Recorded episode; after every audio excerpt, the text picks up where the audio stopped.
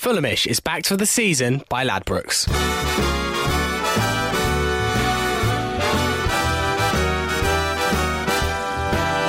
It's the Fulhamish podcast. My name is Sammy James, and this is Fulhamish Extra. Who gives you extra? Who? Fulhamish do. That wasn't slick, but you know what? We'll work. Nothing Jack does is really. It? We've got sick though. We've got many weeks to work on that. Welcome. This is our preview podcast for the Middlesbrough game that is upcoming on Saturday, and I'm joined by Jack Collins. Hello, listeners. Farrell Monk. Hello. And Dom Betts. Hello. Well, lots to come up in this podcast. As I said, we'll be previewing that trip to the North East, a difficult game as championship action gets back underway. We're going to be talking about who of our squad could cut it in the Premier League. We're also going to be chatting to a Middlesbrough fan. I forgot to mention that. And we're going to be having a stats chat with Mike Gregg at the end of the show. So, just to say before we start this week's podcast that Fulhamish is back for the season by Ladbrokes. Right now, you can bet £5, get £20. You can do that by following the link at bet.fulhamish.co.uk.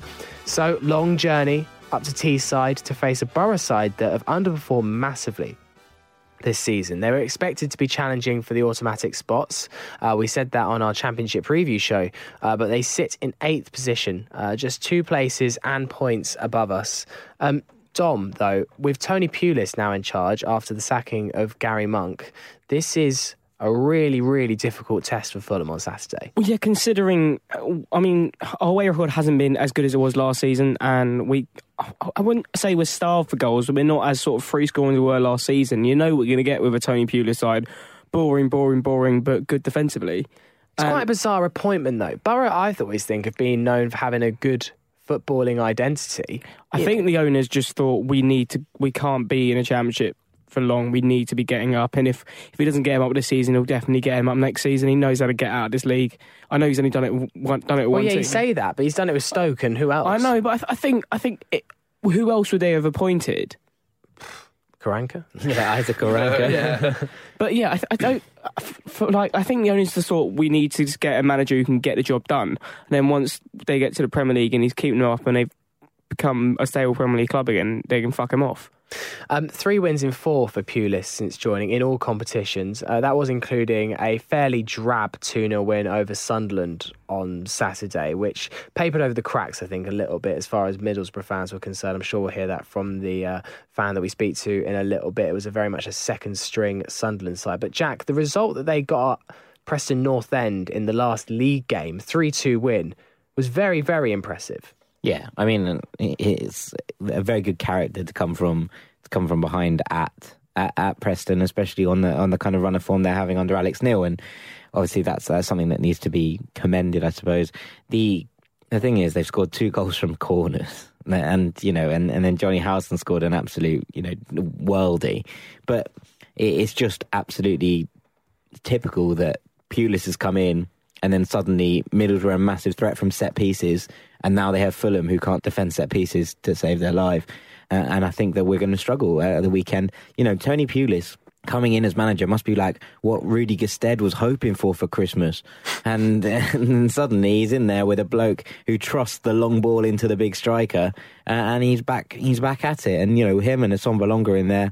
Obviously, they have a plethora of talent up front, and something we lamented at the start of the season. You know, the likes of Martin Braithwaite and all of those kind of players who are obviously excellent footballers, as well as the big lump of Gestede and that kind of thing. But you do now feel for Braithwaite. Well, I do at least. That you must think, how's he going to fit in a small nippy striker in a Pulis system? Isn't necessarily the first thing you think of, but they've got such good players there, and they needed someone to get them back on track. I feel a bit sorry for Gary Monk. Obviously, he was not quite performing to the level they expected, but he got sacked after a really good win over Sheffield Wednesday, where they played exceptionally well. And I think that it is slightly harsh that he got sacked after that. But yeah, Pulis delivers results, and I wouldn't like it at Fulham, and I'd rather we toiled away, at this kind of level than put someone like Pulis in charge. But it's just one of those things that they're gonna be now tough. They're gonna be hard, and they're gonna be a threat from set pieces, which are 3 things that we don't necessarily deal that well with, and I think we're gonna struggle on Saturday. Farrell, who do you think's underachieved more this season, Middlesbrough or Fulham? Now you would have said Middlesbrough, potentially were title contenders when you looked back at the beginning of the season with the squad they had, the amount of money they spent on mostly Assombalonga, but also players like Braithwaite as well. But also Fulham were fully expected to be in and amongst the playoff race at an absolute minimum and are in 10th. But I know we've had a good run of form recently that's got us back up. But I feel like they're the two main underachieving sides this season in the division. Well, ask me a few weeks ago, it would have been a bit more of a tougher decision. But you've got to look at Borough, because Borough have come down from the Premier League. They've kept a lot, quite a few of their good players, but, they've strengthened really well and splashed the cash.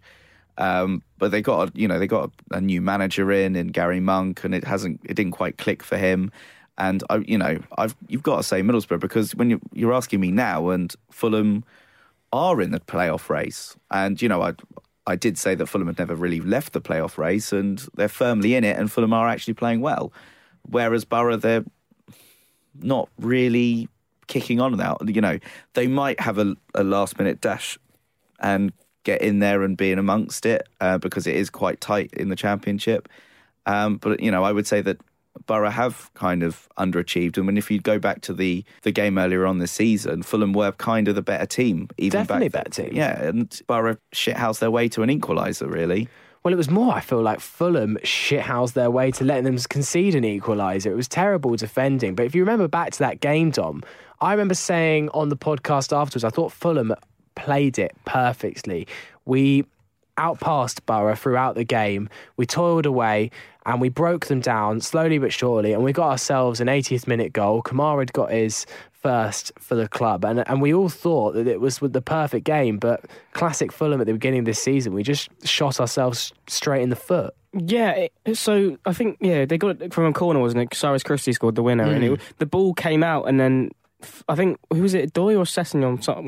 One of the fullbacks just completely decided not to. I think it might have been Fredericks, and I seem to remember Callas and Ream both jumping for the same header. There was just no lack of communication, and it was just like, oh, brilliant, we've done this, because we did it 2 home games in a row, pretty much. Cardiff and Norwich as well. We also conceded, and it was just like, oh, not again. But I think that game was sort of proved that both these teams weren't going to be challenging towards the end of the season, because both teams were relatively poor in the game. I don't think either team showed credentials that either team could go up. I mean, both teams probably still are both aiming for the playoffs now, maybe even top 2. But yeah, I think the game is going to be a lot harder than that game was on Saturday, because they are playing under a totally different style of play, under the rigid defensiveness of a Tony Pulis side. But you never know. We might be able to penetrate that. We haven't got the greatest record at the Riverside, as far as I'm aware. I don't think I've seen us win there. But, it's only our 3rd trip to the North East in the last month, so that should be fun. We came very, very close to winning about 10 years ago. I think McBride scored a great finish. And it was a really controversial penalty. Yeah, and it was quite late on as well, wasn't it? 90th minute, and it was. I think it was supposed to be a free kick outside of the box. Didn't we win there when... Oh, I could be completely wrong here. No, you're going to say when Collins scored the absolute worldie. No, I don't understand why that goal isn't touted as one of the greatest goals in Premier League history. It's an absolute joke of a goal. But I think it might... We lost 3-2. Yeah, because it was a Super Sunday. I just remember watching it at home, but we took the lead, and I think maybe Legwinski scored again. Anyway, I know we ended up on the wrong side of a 3-2 defeat. So yeah, I can't remember a Middlesbrough win since the turn of millennium. Which is at Middlesbrough. Although we didn't play, I suppose we haven't played them that much. We've played them probably 15 times since. We've played them a lot in the Premier League. Since 15 times at the Riverside.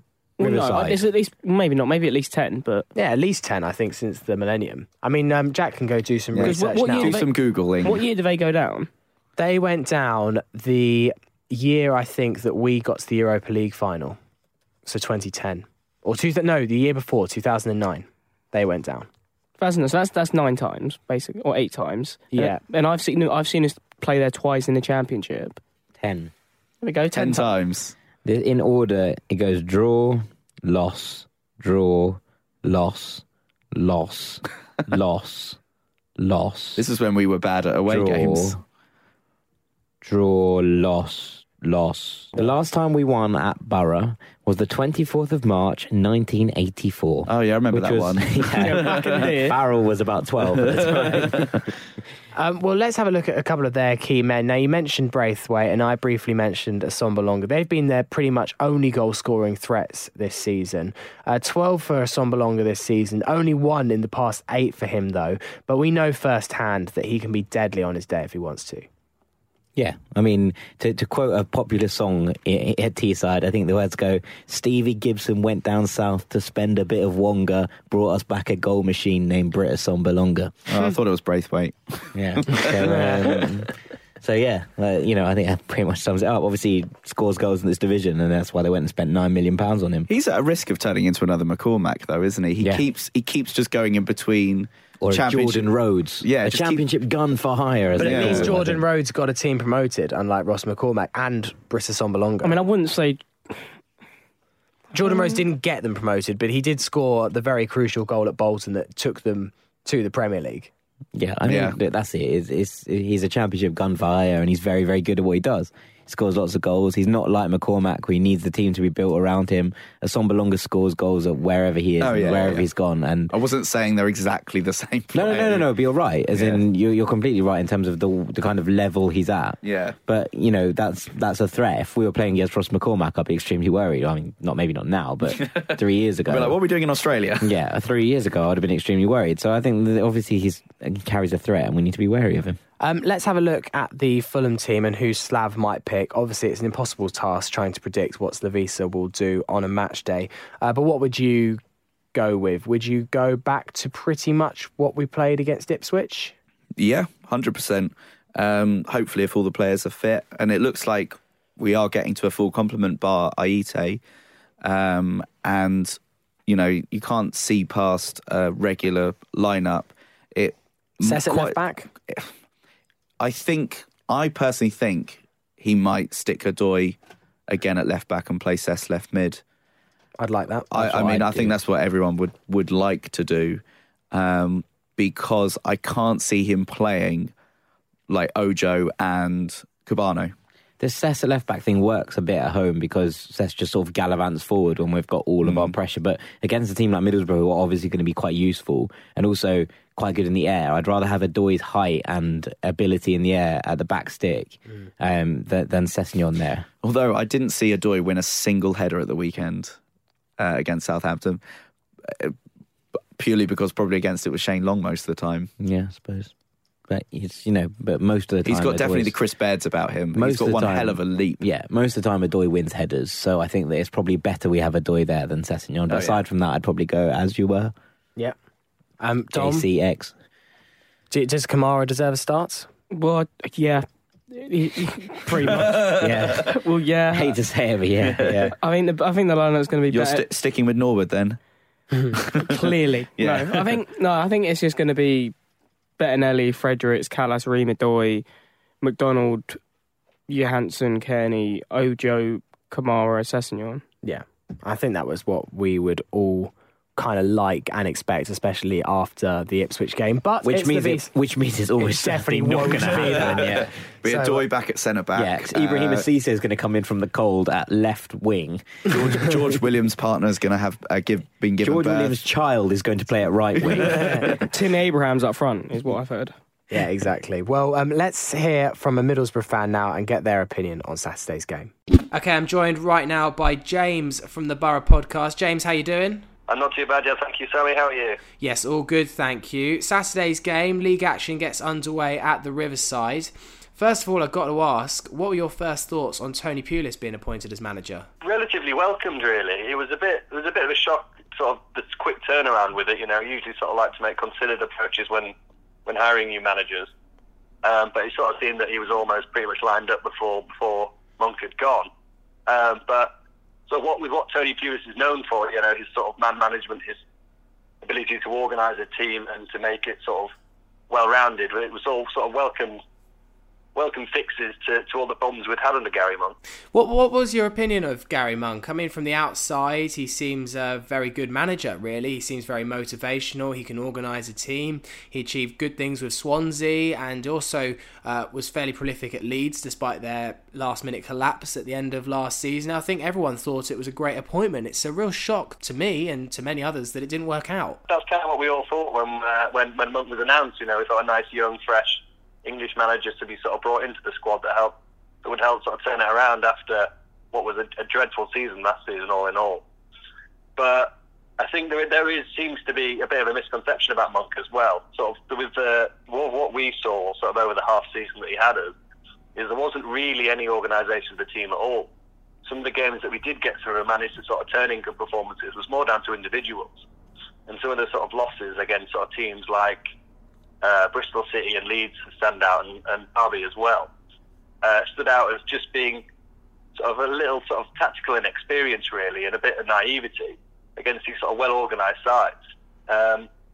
And he didn't really endear himself to the fans either. It was very much sort of stock phrases in all the press conferences and all the interviews he did, that just didn't really win over fans that much. So, yeah, it wasn't really that much of a surprise when he left either. No. Which I suppose, but yeah. I guess, though, just after a great victory at Sheffield Wednesday, to be managerless 24 hours later seemed a bit of a strange time to do it. Yeah, well, both of them Wednesday weren't we? So, yeah, that's got to be a first. Yeah, I think I saw it was maybe 2001. I think it was one of the Newcastle managers, maybe Brian Laws and somebody else that had gone. Okay, wow, that's interesting. Maybe sort of 15, 16 years ago since that's happened. That's a brilliant statistic. Right, up front, you've obviously got a wealth of riches, and I think you're the envy of all of the league, maybe barring Wolves, with your attacking riches. Obviously, Assombalonga is a great talent. You signed him from Nottingham Forest in the summer. But also Martin Braithwaite's a brilliant striker, as is Rudy Gestede. Who do you think, though, Pulis is going to be going for on Saturday? Been a bit of a sort of lottery with team selection recently. He seems to be trying out all of his squad and giving them all of a chance. Britt Assombalonga started his first few games, but as Gestede turned in sort of one of his best performances in a Borough shirt, really. And linked with the Pulis sort of target man type hoofball albatross that hung around his neck. It could be Gestede as well. It's very interesting to see. I hope it will be Britt though, because Britt's been fantastic since he's played. You know, he's got 11 goals already this season, which is about as much as our top scorer scored the season we went up. So it's nice to see an out-and-out striker like that that plays with a bit of swag and a bit of guile, and can really sort of bully defenders when he's having a good day. Well, he scored a hat-trick against us a few seasons ago, so Fulham fans know all about the dangers of Assombalonga. Has your playing style changed in the few games under Tony Pulis? Obviously, it's not too many games to really identify or for Pulis to have implemented too much, but he's known for playing the long ball. But Middlesbrough's historically quite famous for playing a good brand of passing football. I think that started under McLaren and then kind of carried on under the Gibson era. Have you noticed a change in the style of play yet? A little bit, yes. There seems to be more sort of focus on sort of a flat back four. You know, with when we started the season with sort of taking fullbacks for an example, with Christie and Fabio, they were bombing on forward, and Clayton had dropped back into the defence, so he'd have almost a back three with wing backs. At the moment, though, one of his first sort of moves was to bring Ryan Shotton in at right back, which is a bit of a left field move to say the least, but it seems to be working quite well, and they don't seem to be pushing up as much. The midfielders tend to be relatively tamed as well. There's sort of more sort of two defensive central midfielders, and Howson has a bit more of a limited role, although he likes to get forward a bit too. I don't think the style has changed, or not noticeably, but you know, he hasn't had, being appointed at the time he was, sort of over the Christmas period, he didn't have that much time on the training field, so it wasn't too quickly to see any of his ideas come across. But hopefully now he's had maybe 2 full weeks with the squad on the training pitch, and we might start to see some of his ideas coming through. Now, what do you make of the challenge of Fulham on Saturday? Arguably, the two sides are probably the two biggest underachievers this season. Certainly, Fulham were tipped to be well up in the playoff places, and you guys were tipped to be in the automatic promotion places, if not challenging for the title. I think we all knew that Wolves were going to be strong, but I think we all thought that Middlesbrough would be the main challenge. That hasn't arisen yet. What do you make, though, of the visit of Fulham? Do you think that it's going to be another win for Middlesbrough? Do you think it's going to be an easy game? Obviously, we're now on a better run of form, a bit like yourselves. Yeah, we do. Fulham are always a nice sort of side. Everyone sort of thinks highly of them. It's a nice attacking side, so they can be very dangerous. We all remember that 4-3 goal a few seasons ago. Yes. Your place, but I think we are relatively sort of hopeful. It's a typical place to go. It's a long way for your boys to travel. So I think we're holding out. It should be another positive result, I think. But you never know. The interesting battle I think will be Sessegnon versus whoever sort of plays at our right back position, whether it be Shotton or Christie, because Sessegnon, when we came to Craven Cottage in September, absolutely tortured Christie. He had sort of a really terrible game. I know he sort of got on the score sheet at the end of it, which kind of papered over his overall performance, but he really struggled in that position. What did you make of that 1-1 draw back at the Cottage? I thought that Fulham played pretty well in the game, and we kind of grew into it. And to be honest, I think when we scored with 10 minutes to go, I thought we were going to go on and win the game quite easily, because you hadn't really had too many chances all game. But a bit of a defensive mix-up, and Cyrus Christie scored about 60 seconds later, and then we were holding on towards the end, and actually probably Middlesbrough looked the more likely of the two teams to go on and get the winner. We were holding on in the end. Yeah, I was thinking back about that game today, actually, and it seemed that you were definitely overall the better side of the day, and we were still a bit lucky to kind of to get away with a point, really. It was sort of a bit of a turning point before we started to realise that things might not be going too well under Monk, really, just because it was after another of these games where he sort of said, when we click, we'll be one of the best sides in the league. But it was, end of September then, and it was already been 2 months into the season. Yeah, there's lots of that kind of false promise, isn't there, from managers at that time? Oh, no, we'll click, we're just growing into the season. And sometimes it's true, but more often than not, it carries on exactly the same way. Yeah, it's just a plea for more time for the chairman, I think, really, more than anything. Just finally, James, can I get a prediction for Saturday's game from you? I think it'll be a 2-0 win for the Borough, I think. It'll be... Maybe Britt will get a brace if he likes scoring against you guys. Brilliant. Well, thank you very much, James. If you know any Middlesbrough fans, friends or family, make sure they check out The Borough podcast, BORO. It's a great podcast, well worth a listen. James, may the best team win on Saturday, and hopefully speak soon. Yeah, thank you very much for having me on, Sammy. No problem. Thank you. Welcome back to the Fulhamish podcast. My name's Sammy James, joined by Jack Collins, Farrell Monk and Dom Betts. So I just wanted to have a little bit of a debate here. After the Southampton game, I wanted to see from you guys who in the team could cut it if we got promoted to the Premier League. Now, we've had a few matches in recent years against Premier League opposition. Last season, we did very well against Middlesbrough, although admittedly it was a very youthful side from Fulham. We absolutely smashed Hull City, but they were at the wrong end of the Premier League. Tottenham obviously came along and did what Tottenham would do to many a side in Europe, let alone Fulham. But Southampton was an interesting matchup, because this is a side that... is struggling in the Premier League, although they've got a lot of good players and they've got a very good squad that they've built up over the years. This season's been far from sparkling for them, and it was interesting to see how Fulham fared up against it, and ultimately not very well. And a lot of Fulham fans have been asking the question as to who of this side is Premier League quality. If, let's say, for the rest of the season we went on a great run, we got ourselves to the playoffs and we went up, who feasibly could cut it at the top level? Also, you surely missed out of a joke here with Sparkling and Pellegrino being their manager. Oh. Missed out on one, but no, I think Sessegnon... Not like me to miss out on a pun. Pellegrini, isn't it, Jack? No, I think if we're looking at players in the team who could probably cut it in the Premier League right now, there's only one who I'd say for definite, and that's Tom Cairney. Then you could argue possibly Sessegnon. And then you have... But then apart from that, I can't really think of any players who I think, yes, they could slot into a Premier League team. Ryan Fredericks? No. See, I don't disagree as vehemently as you. I don't think Ryan Fredericks would sparkle in the Premier League, but I don't think he'd do, any worse a job than, Holobas at Watford. Yeah.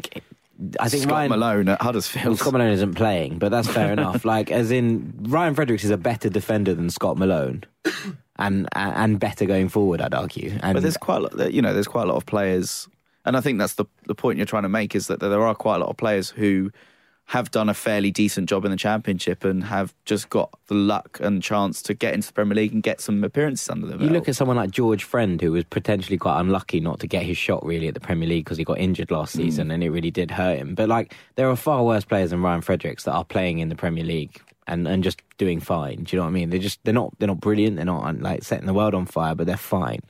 And you know, Ryan Fredericks though, he came up against Ryan Bertrand at the weekend. He didn't get a chance to sort of flourish at the weekend because he was coming up against a really, probably one of Southampton's best players, and probably one of the better left backs in the country. Also, it wasn't like Southampton's left wing ran riot against him, and it was Buffal and Bertrand, who are actually both very good players, and it wasn't like absolute carnage on the right wing. So, you know what, I think... the whole game wasn't carnage. That's what I mean. What about Tim Ream? Now, I think he's been one of the revelations for Fulham in the past few years, but particularly this season he's been very, very impressive. Surely he could do a good crack of the whip. I don't know if he would have enough time on the ball in the Premier League than he does in the Championship. Well, I mean, you look at the game from Saturday, that he, on whenever it went down that side, he did take it round Shane Long a fair bit. He was doing his turns. He was, you know, doing his usual bits from the back. Yeah, Ream is on my list of maybes. I think I had him alongside like McDonald and Fredericks. But I think they're maybes. They'd be in the squad in a Premier League team. But I think the only player who get in starting 11s in the Premier League are Tom Cairney and Ryan Sessegnon. When you go back to Spurs last season, when that was obviously a real test for Fulham. The only players that sort of covered themselves in much glory, not that they played badly, the rest of the team, but when we spoke about it at the time, that the only two or three players that actually sort of stood out as doing quite well was McDonald, Tom Cairney and Sessegnon. Sessegnon, when he came on in the second half, he was the only one that really sort of drove through their back line. Yeah, I agree. I'm going to make an odd shout for Neeskens Cabano, who I think could probably just be fine. Would just do fine in the Premier League squad. I don't think he'd be any better or worse. I think he'd just be there, like doing tricks and occasionally putting the ball in the back of the net. I don't think Neeskens Cabano is any worse than Tom Ince. Yeah, true, absolutely. And he's just scored for Huddersfield in the Premier League. Yeah, and then you know it's just down to some managers who will just take a liking to a particular player and will give them the chance. And I think that kind of shows through the rest of the Fulham team at the moment, that they are full of the maybes. They are full of the players that could do a job at the Premier League level, and that shows how good the squad is that we have at our disposal. But I guess sprinkled with a couple of players that are definiters, which is quite a nice position to be in, unless you're a Wolves, who pretty much, I think, 8 or 9 of their squad are Premier League ready. 100%, and now they've just signed Rafa Mir, who's another player of very high quality to add to the ranks. So, yeah, you know, Wolves are in a very unique position in this January transfer window, where they're signing players based on the fact that they know they're going to be playing Premier League football next season, which puts them in an unbelievably strong position in terms of negotiations and things, especially now they're not constrained by budget, because they're like, it doesn't matter how much we spend now, because it's... You know, basically, we're going to get the payments from the Premier League next season, and they're able to say to players, "Look, we're about to become a Premier League team. Come and bed yourselves in, make yourself at home, and next year we're going to go and have a real go at the Premier League." And I think it's an exceptionally cool position to be in, and I'm very jealous of Wolves fans right now, who must be living, one, a dream being on top of the Championship, but two, actually looking at their club setting up for Premier League life and being like, yeah, we're bringing in real, genuine quality talent. Rafa Mir is an exceptionally good player. Yeah, and it's a great position to be in. Not only have they capitalised on the fact that they have got an excellent manager now who's brought in some quality footballers, they've also exploited the fact that they don't really have a challenge. All the other teams that we spoke about at the start of the season, like we did with Middlesbrough, you know, we thought that they would mount a good challenge to, hasn't happened. They're only starting now to sort of pick up points. Villa as well. I think if you look at the other teams who are in and around the top two, I think Wolves are the only one who'd be devastated if they aren't in the top two. So if you take Derby, you take Sheffield United, I know they've gone out of the playoffs now, but you take Cardiff, you take Aston Villa, and obviously, not really Bristol City, but you look at, they wouldn't be devastated if they just finished in the top six, whereas Wolves would be. I think that shows the difference between them. Minimum requirement for Wolves this season was second.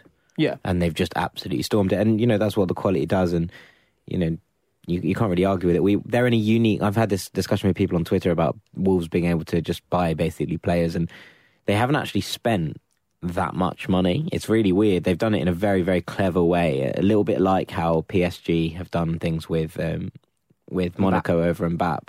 But in terms of how they've loaned players, not really paid a loan fee, but made a promise to basically cover wages and that kind of stuff. And it is really sensible recruitment from them. But also, they're in a very unique position to negotiate those kind of players. And they've been able to bring in players for less than other teams would have to pay for them because Jorge Mendes has basically made them believe in the project. Mm. And because they opened up with such a show of ambition by bringing in Ruben Neves...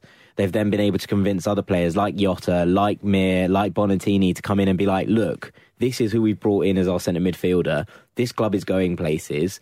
Get on board. And if you get on board now, you can get yourself sort of basically gelled in. Which was basically the opposite of what Fulham did when they went down, which was we spent all this money on Ross McCormack and then buy crap around him, basically. Yeah, precisely. But that's what I mean. Their position is unique in that the link between manager, club owner and agent is obviously far stronger than anything else that you've seen anywhere else. And that's really developed them into a particularly sort of unique side as such. Mm. Well, we're going to find out a little bit more now from Mike Gregg. You might know him as MJG.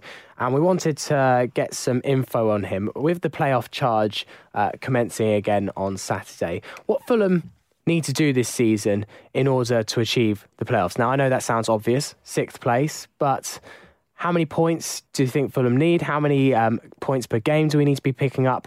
That's the kind of stuff we wanted to ask Mike. I've got some stats going back about 16 years, if you like, and the average you need to have is 74 points, and if you tend to get 76 or more, then you're pretty much guaranteed being in the top six. I mean, we got 80 last year, Leeds ended in 7th on 76, and everything, all the stats I do seem to be pointing to that 76, 77 kind of figure that we're going to need. So I'll put money on if you get 77 points, you're going to be in the playoffs. Well, that seems quite high to me, considering the fact that there isn't a second runaway team. Obviously, Wolves are just miles ahead, but actually, position number 2 looks like it could, like 80 points you could be challenging for position number 2. Yeah, I know what you're saying there, and you know, I mean, Wolves are pretty much guaranteed. I would say they're going to be champions, obviously. Yeah, points are being spread across other teams, but the difference is there's more points, if you like, going a bit deep into stats. There's more points in the top half of this league than usual. So, although what you're saying, you think it's going to be lower, I think that's going to condense it more, and you'll have more teams around that sort of 74, 79 sort of figure. I mean, personally, I think Derby are going to end up second.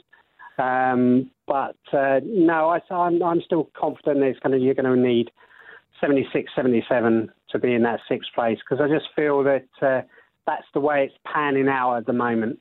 What do you think then that we will take to get second? Because, you know, that whole kind of condensation of teams into a small area is obviously something that's extremely interesting as someone, you know, chasing the target. And obviously Fulham are 10 points behind Derby currently. What do we have a figure sort of on average for what you think it's going to take to fill that second spot behind Wolves? Yeah, so usually you need about 87. Over the last 5 years, it's actually been a lot higher. It's like 89 points. But the lowest it's ever been is 79. But I think it's probably going to be about 84, 85 maybe. And because, like you say, I mean, everyone's seeing that Wolves... they're going to finish somewhere in the sort of late 90s, even break 100. Yeah. I think it's there's no going to be runaway second place either. I think there's going to be, come the last few games, there may be 7 or 8 teams aiming for those sort of 5 places, I suspect. But I think you're going to need I would say 80, 86, maybe 85 will get you second place, which is high, you know, it's still high. But I just think Derby are going to be the stronger team, though, I have to say. So let's break this down to Fulham. In 10th place currently, 10 wins, 9 draws, 7 losses on 39 points. Now, there's 20 games left of the season. You're saying probably anything over the 76 mark is almost guaranteeing the playoffs, you know, give or take a couple of anomalies over the past few years. So by my maths, that's 37 points. So that's just under 2 points a game. Now that seems like a very high amount of points that Fulham have to achieve.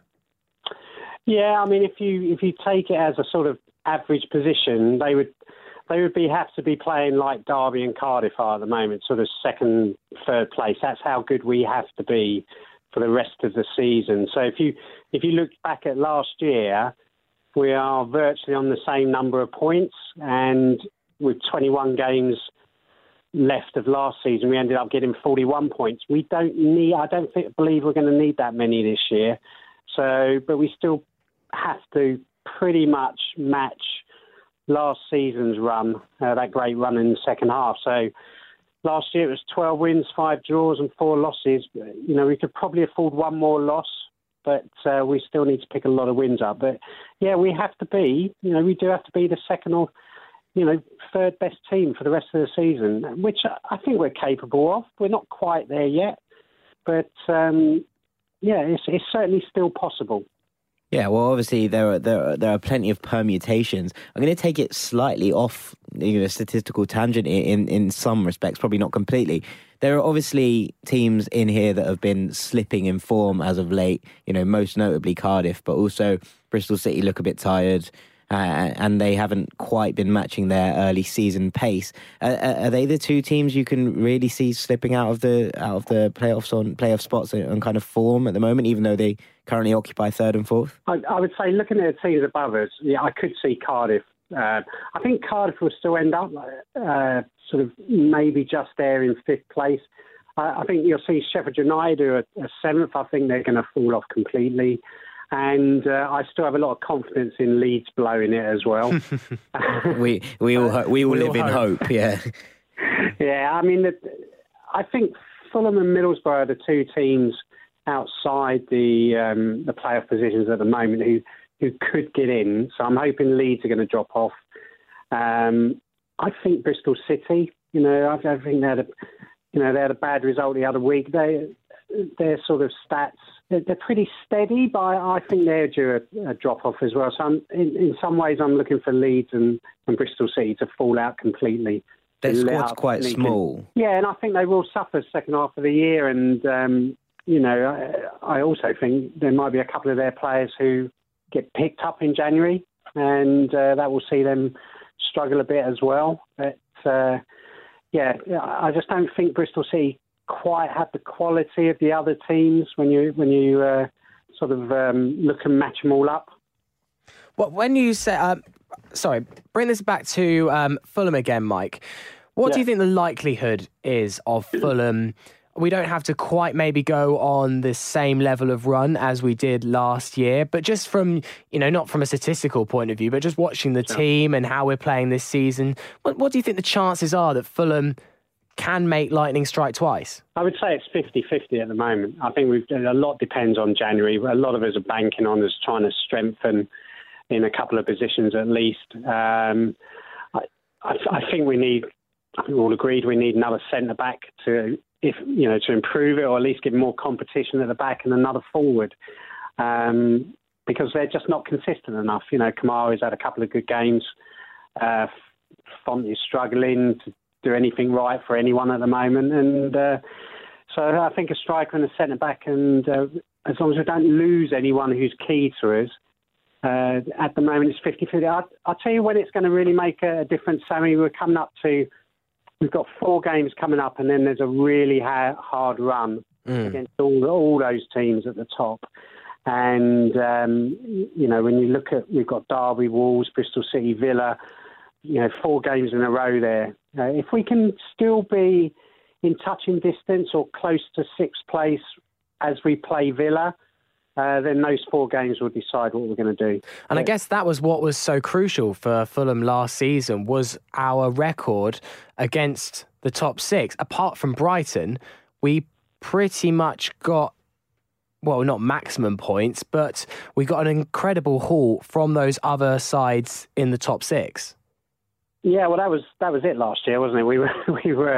We blew away some of those teams, and it showed that we were good enough. And when some fans say, oh, you know, it was lucky last year and we weren't a good team, I'm sorry. You look at those results against those top teams, and we matched them and better them more often than not. So, it's we need to improve. You know, the games against Burton and Sunderland, you know, they're all points dropped. And so for this second half of the season, We need to be beating those teams at the bottom. You need to be getting more than 2 points on average against those teams at the bottom. And against the top teams, that run of four games, if we can get 2 wins from that, maybe a draw, then that would be a fair result against those teams.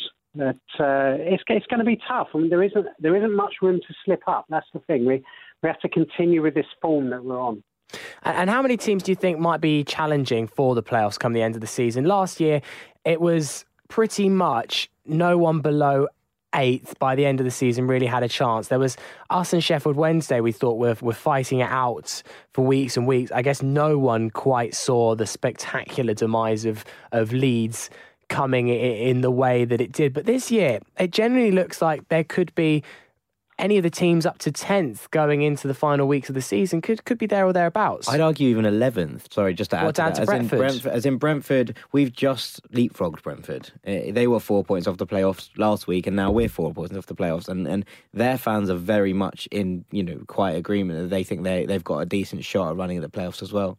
I agree. I think, ourselves and then Brentford, and I think that's it. I don't see any of the other teams having any real chances. I mean, I expect, Preston to drop off, and I do expect Sheffield United to drop off dramatically. So then we're going to be looking at the top 9, and if we're there or thereabouts with four games to go, I think all those teams will have those 3 teams outside the playoffs will have a chance.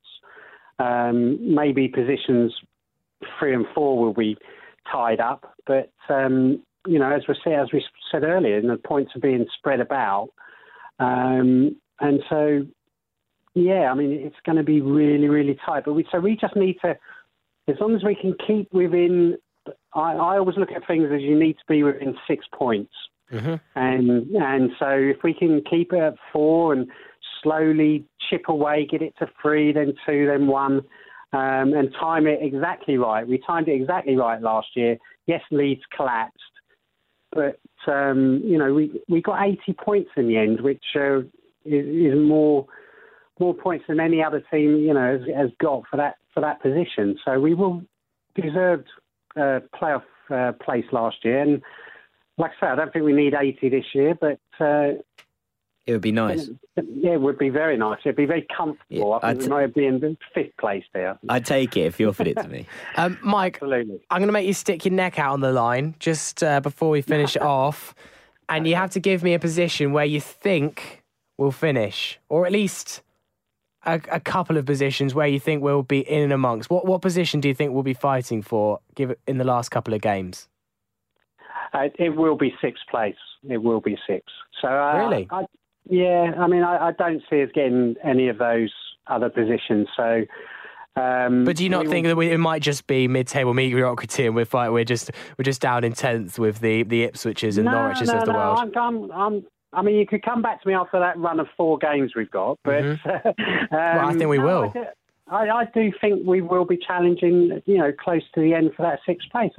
The team at its best is as good as maybe no one's as good as Wolves this year, but we can beat all the others. So I'm going to be very optimistic and say, that's the point. That's the position I'm going for. That's what I think we can get. And with a bit of luck and a bit of improvement this month, I'm confidence is the wrong word, but I'm certainly sure we can give it a really good go. Well, apart from Fulhamish, Mike is pretty much the ultimate source for Fulham stats online, so definitely well worth giving him a follow if you don't already, which I'd be surprised if you don't, but it's at MJG1966, and he's also a regular on with our friends from Cottage Talk, so make sure you give him a listen over there whenever he's on, or whether he's not on either, doesn't matter. Mike, thank you so much for coming on to Fulhamish today. Really interesting to hear your thoughts on the championship table, and I keep my fingers crossed to the end of the season that some of your predictions are going to be bang on. Well, let's hope so, and it's been really good to be on the show, Sammy, and yeah, I always listen to Fulhamish and Cottage Talk, and you're all doing a grand job in, you know, keeping Fulham fans informed, and carry on the good work. Thank you very much, Mike. See you later. Cheers. Brilliant. Thank you so much, Mike. Yeah, no problems. Welcome back to the Fulhamish podcast, and that is all we have time for today on Fulhamish Extra. We will be back on Monday with a review of the Middlesbrough game on Saturday. Good luck to you if you're heading up there to Teesside on Saturday. It's a long old trip, and I hope you get the 3 points that you deserve.